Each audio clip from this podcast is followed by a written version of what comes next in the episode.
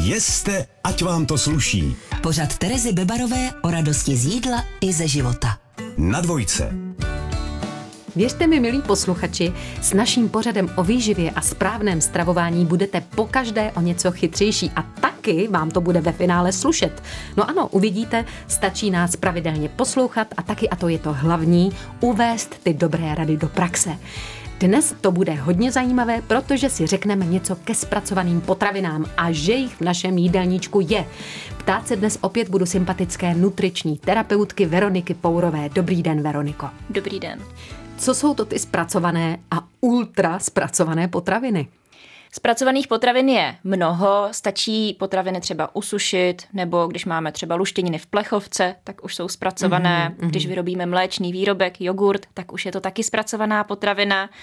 A ty ultra zpracované potraviny, to jsou ty, které mají takovou tu negativní nálepku. Tam spadají potraviny, které mají pět a víc ingrediencí, anebo které prošly určitými technologiemi, jako je třeba extruze. Mm-hmm. A spadají tam jak potraviny, které skutečně nemusí být tak vhodné, tak ale i některé, které si myslím, že si tu škatulku úplně nezaslouží. A je tady asi vhodnější zařadit spíš ty nespracované potraviny, ne?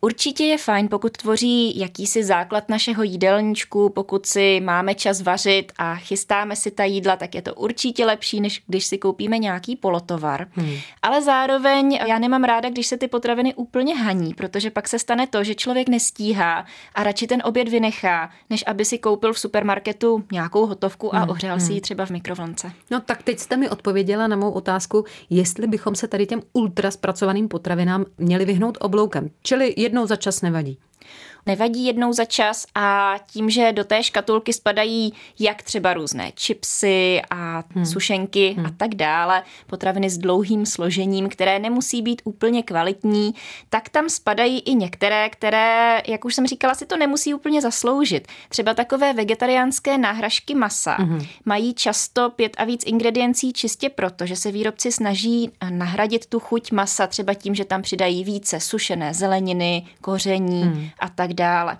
Soja je většinou extrudovaná, mm-hmm. takže taky už tam spadá a přitom její konzumace třeba v té vegetariánské nebo veganské stravě je téměř nenahraditelná. Jeste, ať vám to sluší. Na dvojce.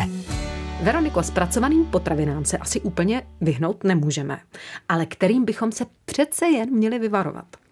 Samozřejmě není úplně ideální nahrazovat třeba večeři tím, že si dáme brambůrky a není úplně fajn kupovat ty nejméně kvalitní potraviny, hmm. které třeba mají hodně těch složek, které nahrazují tu vlastně původní, která by tam měla být v největší míře. Nicméně mně vždycky přijde důležité zmínit i to, že nic není v jídelníčku zakázané a že i když máme rádi brambůrky a dáme si je jednou za čas, tak to ničemu nevadí, ale důležité je mít ten základ jídelníčku co nejvíc pestrý a výhoda je, když si tu stravu více chystáme. Hmm. Jak je to s těmi takzvanými Ečky? To je už je úplná věda, rozumět všem těm Ečkům. Co to vlastně je a měli bychom si na ně dát pozor? E-kody se označují aditiva a mezi ty e-kody spadají jak látky, které se používají, protože mají nějakou funkci, ale není úplně jak to říct, jako skvělé je konzumovat. Mm-hmm. Takovým případem může být třeba dusitan sodný v uzeninách, který má důležitou funkci, protože brání nákaze Clostridium botulinum, což je bakterie mm-hmm. produkující botulotoxin, což je smrtelně jedovatý jed. Takže on činí tu uzeninu bezpečnou. Ano, ano. Samozřejmě cílem je konzumovat méně uzenin, abychom se vyhli i těmto látkám, ale mezi E-kódy najdeme třeba i označení pro vitamin C, mm, takže toho mm. se určitě bát nemusíme. No a co když je v potravině obsažená například guarová guma, xantanová guma, karagenan nebo jiné zahušťovadlo, je lepší se jim vyhnout? Ta zahušťovadla tím svým označením zase budí takovou obavu, že jde o něco chemického, mm-hmm. ale bavili jsme se už o vláknině. Většina tady těch složek je čistě jenom vláknina. Třeba taková guarová guma je viskózní rozpustná vláknina, která může být i zdraví prospěšná. Takže mm-hmm. toho se určitě bát nemusíme a zase využíváme té funkce vlákniny, která zhoustne po smíchání s vodou. Ano. A co třeba takové ty modifikované škroby? Je taky lepší se jim vyhýbat? Hýbat nebo jsou v pohodě? Škrop je eh, název pro polysacharid, který se vyskytuje ve všech přílohách prakticky, ano. v pečivu, v obilovinách a tak dále. Když je ten škrop modifikovaný, tak trošičku upravíme jeho funkci, aby třeba byl více zahušťující a mm-hmm. tak dále, ale pořád jde o škrop, takže toho se bát také nemusíme. Ale mm-hmm. lepší je prostě koukat po té původní ingredienci. Takže číst určitě ty tabulky. Ano. Jeste, ať vám to sluší. Na dvojce. Někdy se stane, že nestíháme a sáhneme po nějakém polotovaru. Na co bychom měli koukat ve složení? Pokud takový polotovar nahrazuje třeba celé naše hlavní jídlo, tak je fajn, aby byl zdrojem těch základních živin, tedy bílkovin, sacharidů a tuků. Ideálně, aby měl víc bílkovin než tuků mm-hmm. a ze sacharidů, aby většinu netvořily jednoduché cukry. Hmm, já už jsem tady zmínila svoji závislost na kukuřičných čipsech. Existují třeba vhodnější varianty za oblíbené bramburky, čipsy nebo slané tyčinky? Často lidé třeba nahradí bramborové čipsy těmi zeleninovými, ale když se podíváme na obsah tuku a soli, tak si vůbec nepomůžeme. Takže sledujme spíš právě ten obsah tuku. Mm-hmm Mm-hmm. Fajn jsou některé druhy luštěninových čipsů, které díky luštěninám obsahují právě i bílkoviny a dokonce některé z nich nejsou ani tučné. A pak jsou fajn různé třeba extrudované tyčinky, například žitné, mm-hmm. které už se řadí mezi ultraspracované potraviny, protože prošly extruzí, ale jsou naprosto v pořádku a třeba k tvarohovému dipu naprosto perfektní. No vidíte, teď jste mi vlastně napověděla další otázku. Jsou situace, kdy nám zařazení zpracovaných potravin třeba i pomůže? Ano, třeba lidé, kteří přirozeně nemají takovou chuť na maso nebo nezařazují tolik bílkovin, jako by měli a potřebují to množství bílkovin navýšit, tak můžou využít třeba proteinový prášek. Ten jim potom pomůže s těmi bílkovinami takovou jednoduchou formou. Mm-hmm. A nebo potom vlastně tím, že třeba knekebroty už jsou taky ultraspracovaná ano. potravina, protože prošly extruzí, tak jako trvanlivé pečivo jsou naprosto perfektní třeba v práci ve skřínce. Ještě ta extruze, co to je? Pojďme to rychle vysvětlit. To je v podstatě varza vysokého tlaku, takže tu potravinu uvaříme, aniž bychom do ní přidávali vodu a stane se s ní v podstatě to samé, jako když bychom ji uvařili. Hmm. No, totiž ty knekebrody a extrudované různé potraviny moje děti úplně milují, takže děláme dobře. Chce to je dostatečně zapít, protože ano. můžou vysušovat. vysušovat. Jeste, ať vám to sluší. Na dvojce. Spousta věcí už víme, ale ještě se, Veroniko, zeptám.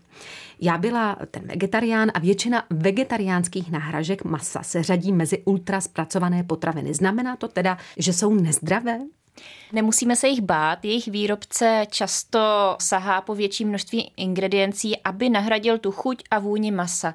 Takže se tam dočteme, že třeba obsahuje lahutkové droždí, mm-hmm. sušený česnek, cibuli, extrakt z červené řepy na obarvení ano, do růžova.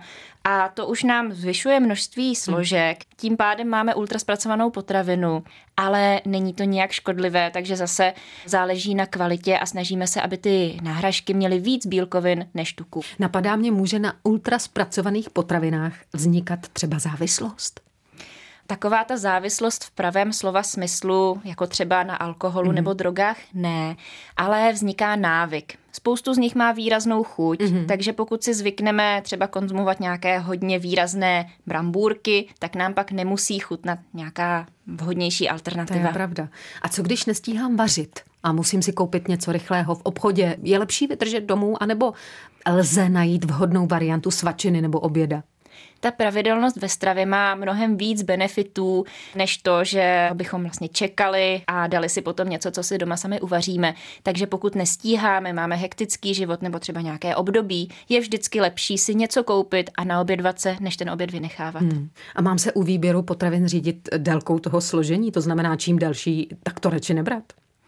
Můžu se tím řídit, ale samozřejmě je to zase další takové zobecňující pravidlo. Nemusí to platit vždy, jak už jsme zmínili třeba u těch vegetariánských náhražek, tam to hmm, složení hmm. někdy bývá hodně dlouhé, ale třeba když máme dvě šunky a jedna má kratší složení, hmm. pravděpodobně bude obsahovat víc masa, takže bude kvalitnější. Výborně. Veroniko, děkujeme. Takže už víme, co jíst a nejíst, aby to bylo nejen zdravé, ale aby nám to i slušelo. Děkujeme, že jste byli s námi a už teď se na vás těšíme v pondělí ve stejný čas na stejné stanici a tou je dvojka. Loučí se s vámi Tereza Bebarová a Veronika Pourová. Naschledanou. Naschledanou.